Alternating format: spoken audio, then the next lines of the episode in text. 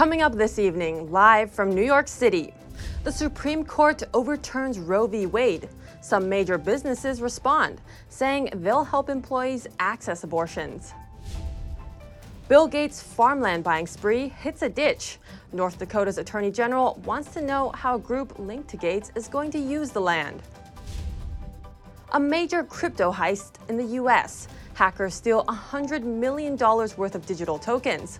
That and much more coming up on N T D Business. Great to have you with us. Chenny Wu here for N T D Business. Businesses are responding to the Supreme Court's abortion ruling today. It just overturned Roe v. Wade. That means going forward, it'll be up to states to decide their own abortion laws. It's no longer legal nationwide. Some major companies now say they'll help employees access abortions by covering travel expenses if they have to go out of state. Companies including J P Morgan, Citibank, Disney, Netflix, Starbucks, Tesla, Apple, and Amazon, among others. But some states are working to counteract that, like Texas. Some Republican lawmakers there are looking to ban companies from doing business in the state if they give employees abortion benefits. We'll keep you updated. Bill Gates' farmland buying spree has hit a hurdle. Residents in North Dakota don't seem happy about a recent farmland purchase there. And even the state attorney general is getting involved. N T D's Faye Quarter has more. Billionaire Bill Gates is having some trouble with a recent farmland purchase. The Red River Trust, an entity that has ties to Gates, bought six parcels of potato farmland in North Dakota, right on the northeastern corner. The state's attorney general directly told Red River Trust that it's illegal for all corporations and limited liability companies to own farmland in North Dakota. There's nothing illegal about buying it, but farming on it would be. You get a uh, an absentee landowner. They're no longer really a part of the community. And and it seems that Bill Gates' goals are contrary to many of the, the established practices and traditions of those communities. Gary Hubble is an accredited land consultant at United Country Ranch Properties. Hubble says there's a lot of resentment and resistance to Gates' acquisitions. Agriculture Commissioner Doug Goring says people all across the state tell him they're upset about this. Some of them he described as livid. Bill Gates is the fourth richest person in the world and the largest private owner of farmland in the United States. He makes the purchases through external entities, such as the Red River Trust, and he grows things like carrots, soybeans, and potatoes. When the stock market goes down, a lot of people go to ground. They buy land. We all need to eat, and farmland allows us to have our, our ability to, to feed ourselves. But um, it can be a, a a long-lasting investment. The value of farmland has been increasing over the years, and it's an asset with limited supply. A year ago, someone asked Gates, "Why are you buying so much farmland?" on Reddit, and he responded, "My investment group chose to do this. It is not connected to climate. The agriculture sector is important." Faye Quarter, N T D News. It looks like pilots at United Airlines may get a big pay raise in the next few months. Today, pilot union leaders approved a tentative deal. It raised pilot pay by over fourteen percent in the next year and a half. The union says the deal also includes eight weeks of paid maternity leave, enhanced overtime, and training pay. It comes at a time when many smaller airlines are still short on pilots. The agreement would make United the first major U S airline to strike a pay deal with a pilot union amid the shortage. The union represents about fourteen thousand pilots. Members have until July fifteenth to vote on the two-year deal. Besides pay raises, some companies are also giving workers cash for commuting, as gas prices have almost doubled from last year. But is that really what workers want? N T D's Sean Marshall asked some New Yorkers. In efforts to retain workers during these times of high gas prices, companies are offering fuel stipends, work-from-home options, gift cards, and other benefits. But what do workers really want? I went to the streets of New York to find out. Sam Pottinger mentioned a virtual-first approach. It's about, you know, not requiring everyone to be in the office every single day, but allowing to them, allowing them to if they want to. So it's giving a lot of flexibility. Pottinger also likes the idea of virtual spaces to get away from the monotony of only communicating with people through emails and text messages all day. Virtual space with your colleagues. You can work on the same whiteboard. You can uh, manipulate three D objects in real time. You can now they've got face tracking. You can see your your colleagues what what the where they're looking.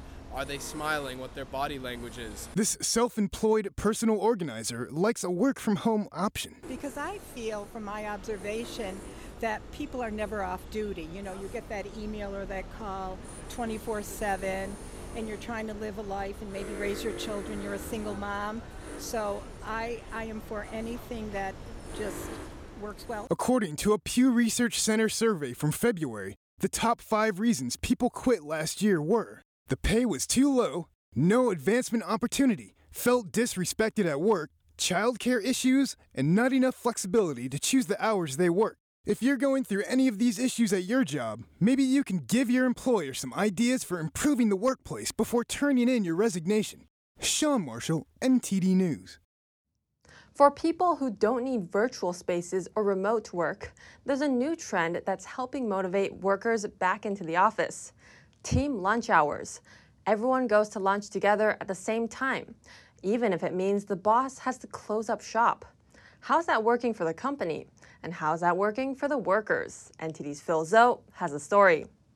It's lunchtime. One small business owner says he closes the entire shop at noon to give a one-hour break to all his workers. A recent study in the Journal of Pharmaceutical Research International said the one-hour lunch break can reduce stress, boost health, and improve work performance too. It causes an increase in connectedness to be together, and it's a perfect time to brainstorm creative ideas. Doctor Carol Lieberman is a renowned psychiatrist. According to her website, her insights are helping Americans seize the moment to live happier and more fulfilling lives. I think after the pandemic, this is a perfect time for businesses to institute team lunch hours, because people have been lonely during the pandemic. Even if the employees have been communicating by Zoom, it's not the same as in person. The same report says team lunch hours may also lead to improved attitudes, job satisfaction, and an increase in work attendance. But Doctor Lieberman says it also depends on what type of business and work environment the worker is in. A business where everybody is sitting at their own desk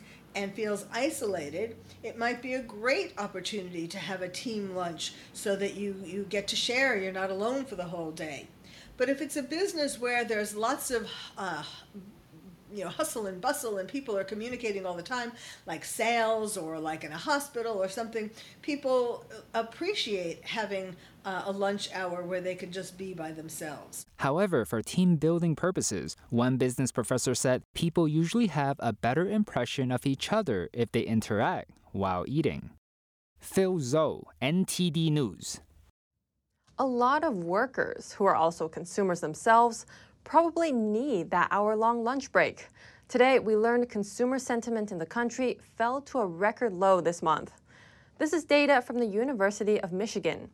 In what could be a silver lining from the report, consumers' expectations of inflation eased down a bit from earlier this month. Inflation expectation is something the Federal Reserve is watching closely. The logic is, if you expect higher inflation, you'll probably want a higher wage too.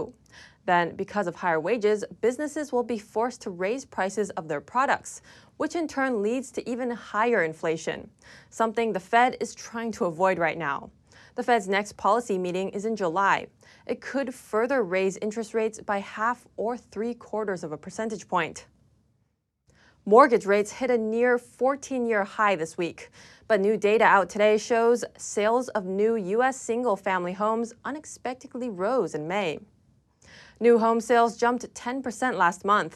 Sales surged in the West and the South, but declined in the Midwest and Northeast.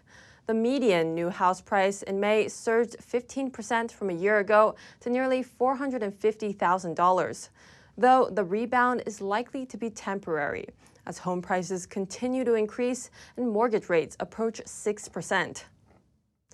And for an on-the-ground view of the real estate market, N T D's Don Ma speaks with Jonathan Miller, C E O of property consulting firm Miller Samuel. The firm provides appraisal services on roughly five billion dollars worth of property per year in New York City. Jonathan, great to have you with us. So mortgage rates are almost at a fourteen-year high, and we just got the new home sales numbers today.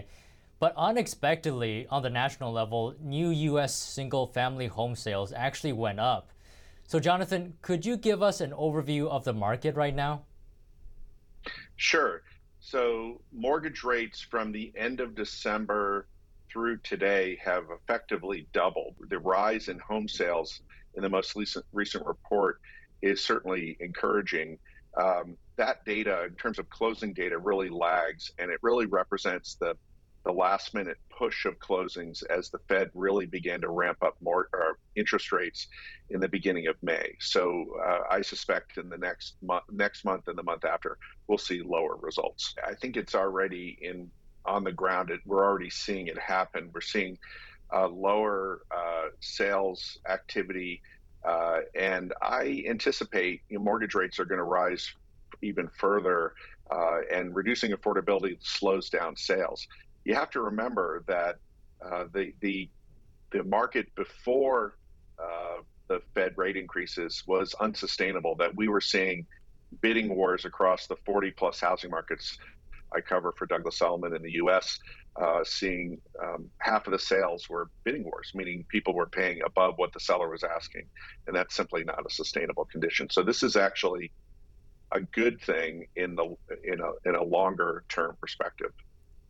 Now, you mentioned on-the-ground perspective. So your reports cover several areas like New York City, Boston, Florida, and Southern California. Can you just break down for us, what are you seeing in these markets and how are they doing differently compared to one another? So uh, uh, one of the uh, stronger stronger markets that we're seeing, uh, and really all of them have been really performing well in terms of high transaction or high sales volume and rising prices, uh, very similar in that regard. However, I would say a couple of things that are that are different. One is that Florida is essentially restructuring. Uh, uh, we're seeing, because of Zoom and the ability for people to work remote, uh, Florida is simply um, uh, changing the kind of market it was from a sort of vacation home or second home type market to a full-time market. And that's quite a significant change for that market. Markets like big city markets like Manhattan or New York City in general were written off after the pandemic because there were so many people that had moved out of cities uh, uh, uh, during the initial lockdown and then uh, periods after uh, the, the year after that. What we're finding now is that uh, even though, for example, in Manhattan, office towers are two-thirds empty, we're seeing record leasing activity in the rental market. We're seeing record prices and heavy sales volume in the purchase market. Uh, so people are in cities because of remote, not just because of work, but because of what they have to offer. And those are some of the substantial changes because of remote, uh, the introduction of remote to the housing market. So Jonathan, just finally, do you have any advice for homebuyers right now?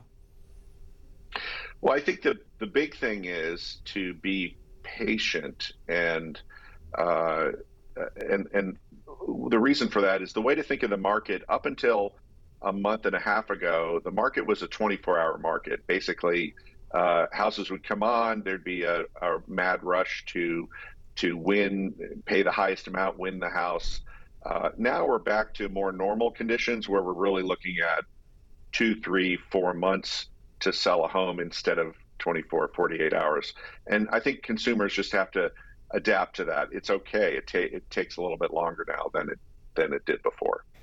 Jonathan Miller, C E O at Miller and Samuel, thanks for coming on.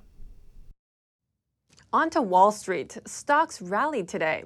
The Dow gained eight hundred twenty-three points, or two and seven tenths of a percent. The S and P added one hundred sixteen points, or three and one tenth of a percent, and the Nasdaq rose three hundred seventy-five points, or three and three tenths of a percent. Electronic cigarette company Juul wants to block the F D A's order telling it to cease selling e-cigs. The company filed an emergency motion with the U S Court of Appeals in Washington to appeal the F D A's decision. Juul says the decision is unlawful. The F D A said Thursday that Juul must immediately stop selling its vaping devices and its tobacco and menthol-flavored cartridges. The action was part of a sweeping effort by the F D A to scrutinize the multi-billion dollar vaping industry on the grounds of health concerns. Hackers have stolen one hundred million dollars from a crypto firm called Harmony. It's the latest in a series of cyber heists targeting cryptos. Chris Dignam reports. U S crypto firm Harmony said on Friday that hackers stole roughly one hundred million dollars worth of cryptocurrency from a so-called blockchain bridge, the latest theft in a string of major cyber heists. The California-based company said hackers hit its Horizon Bridge, one of its key products, which transfers crypto between different blockchains, the underlying software used by digital tokens such as Bitcoin and Ether. Harmony tweeted late Thursday that it was, quote, working with national authorities and forensic specialists to identify the culprit and retrieve the stolen funds. Thefts have long plagued companies in the crypto space, with blockchain bridges increasingly targeted. So far this year, more than one billion dollars has been stolen from bridges, according to blockchain analytics firm Elliptic. In March, hackers stole around six hundred fifteen million dollars worth of cryptocurrency from Ronin Bridge, used to transfer crypto in and out of the game Axie Infinity. The United States linked North Korean hackers to the theft, one of the biggest crypto heists ever. The wheels could be coming off for Toyota and Subaru. Literally. The Japanese automakers have issued a recall for their first mass-produced electric vehicles. It affects Toyota's B Z four X and Subaru's Solterra, both launched just weeks ago. Japan's safety regulator warned that sharp turns or sudden braking could cause a hub bolt to loosen. That could potentially cause a wheel to come off. It said it wasn't aware of any incidents as a result of the fault. The recall affects just over five thousand cars in total. Toyota is Subaru's largest shareholder, and the two vehicles were developed jointly. H and M has shut its flagship Shanghai store, marking its latest closure in China due to a slump in demand and backlash for refusing to use Xinjiang cotton. The three-story building in downtown Shanghai was boarded up on Friday with its H and M signage gone. H and M expressed concerns about allegations of forced labor in the Xinjiang region that came to light in twenty twenty-one. Its products remain unavailable on major Chinese e-commerce sites such as Tmall and J D dot com. U N experts and human rights groups estimate over a million people have been detained in a vast system of camps in China's western Xinjiang region. The detainees are mainly Uyghurs and other Muslim minorities. Many former inmates have said they were subjected to ideological indoctrination and abuse in the camps.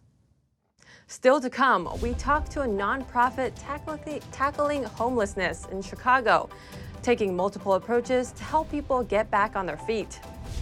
Top Gun: Maverick soaring past nine hundred million dollars, setting its sights on a billion dollars. That and more coming up on N T D Business.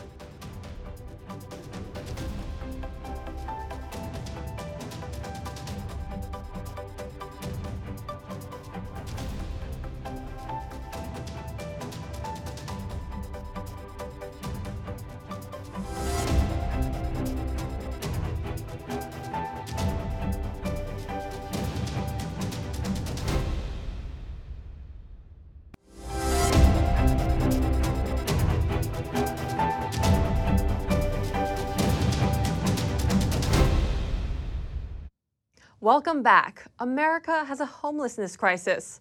Many programs offer free meals and shelter, but these alone don't address the root of the problem. One Chicago nonprofit has been at the forefront of the homeless problem since nineteen ninety-four. It's achieved remarkable success in transforming the lives of homeless people. Here's the story. Nellie Vasquez Rowland and her husband Brian Rowland were successful investment bankers in Chicago. They gave up their lucrative careers to establish the nonprofit organization A Safe Haven in nineteen ninety-four. It offers one of the nation's most comprehensive programs to prevent, address, and end homelessness. We wanted to help people. We started out with the idea of wanting to help people that were suffering from substance abuse issues. Uh, the reason is because our own family had gone through that. The Rowlands got an idea from a nineteen ninety-four study on the cost and benefits of substance abuse treatments called CalData. And what that CalData study said was that for every dollar that the state invested in helping people get access to treatment for substance abuse, the state saved seven dollars because the ch- the people were no longer getting arrested. They were no longer committing crimes. The children were not being taken away from their parents and weren't ending up in the in the foster care system. As an investor, I thought, oh my God, that is a seven hundred percent return. So the Rollins developed a comprehensive model that treats a homeless person holistically. A Safe Haven first assesses the needs of the homeless person, then develops an individualized plan to address physical and mental issues. Education and job training are part of the program to help homeless people re-enter the workforce and eventually get their lives back on track. The program is structured and requires accountability from the participants. What A Safe Haven does is it eliminates all the barriers, and it's very hard to fail here, you know, because you've got too many people that are paying attention to all of your needs and making sure that you succeed. And more importantly, help you believe that you can. The difference here is um, I work on all parts of my issues, which is the mental health, the substance abuse, the living life, um, learning how to live life again. This support here is phenomenal. It's- One of the best days of my life is when I walk through the doors. They are addressing all my needs and then some. The Rollins also created several social enterprises, such as landscaping and staffing agency services, within A Safe Haven. They employ program participants rejected by other employers due to their criminal backgrounds. The revenue from the social enterprises accounts for one-third of the organization's operating income. We ended up getting a study done by Northwestern in nineteen ninety-nine, and the study said that, you know, our model was the most successful model they had seen. And it was a success rate of over two hundred eighty percent over the national average. And uh, it got published in the American Journal of Public Health. In the past twenty-seven years, A Safe Haven has served one hundred thirty-five thousand people, and seventy percent have graduated from the program. Roland wishes to have more funding and capacity to serve thousands more who are turned away every day. Reporting by Angela Moy, N T D News. I haven't seen this movie, but apparently it must be good. Top Gun: Maverick has soared past nine hundred million dollars at the international box office and is drawing closer to a billion. And analysts expect it to hit that milestone soon. The film is only in its fourth week, and it's already on top of The Batman, which brought in seven hundred seventy million dollars worldwide, and Jurassic World Dominion, which brought in six hundred forty-five million dollars worldwide. It's still behind Doctor Strange in the Multiverse of Madness, but only internationally. Domestically in the U S, Top Gun has brought in more, despite being out for a shorter period of time, by three weeks to be precise. One of the world's most popular condiments is getting a new gig in the form of a limited edition flavored ice pop called a Frenchsicle. Made by French's, it's described as a savory tomato-flavored balance with a hint of salty sweetness. It's only available at a few pop-up locations in Canada and only for a few days, but it's free. The popsicles were created in collaboration with the Canadian ice pop brand Happy Pops. This isn't French's first trip off the beaten path. In the past few years, the company has also brought us mustard ice cream and mustard beer. Aquaponic systems have become increasingly popular in Taiwan since the pandemic hit. For some locals, it's a new hobby. For others, it's a way to avoid visiting busy supermarkets. N T D's Andrew Thomas has more. Taiwanese furniture brand Lagoon started to commercialize its aquaponics systems in twenty twenty. The system includes a fish tank, boxes to grow plants, and a water cleaning section. Lagoon representative Pang Wei says the pandemic has led to a boost in interest for their aquaponics systems. People are spending less time outdoors and are staying in their home longer. They do worry about their food safety and the origin of their food, but they also want to have something fun to do at home. So having some greenery at home is a pleasant thing, very positive. Then this system can grow many kinds of plants.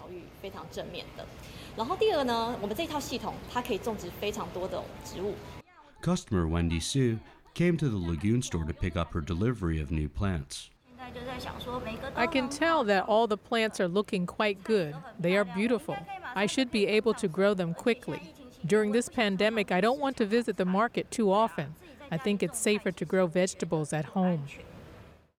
Hunter Wu is a horticulture expert at the Hongkuo Dalin University of Technology. He says there are benefits to aquaponics. If one uses aquaponics, everything we see is organic, such as fish excrement, so there won't be chemical fertilizers left in our body. Lagoon's aquaponics systems come in all shapes and sizes. Systems can fit in a living room or on a balcony for household use, or in a classroom for school children. Andrew Thomas, N T D News. That's the latest from the N T D business team and myself, Chenny Wu. You can still catch N T D Evening News with Stephanie Cox at six thirty p.m. Eastern. You can follow me on Twitter, too. For N T D Business, that's all for today. Thanks for watching and have a nice weekend.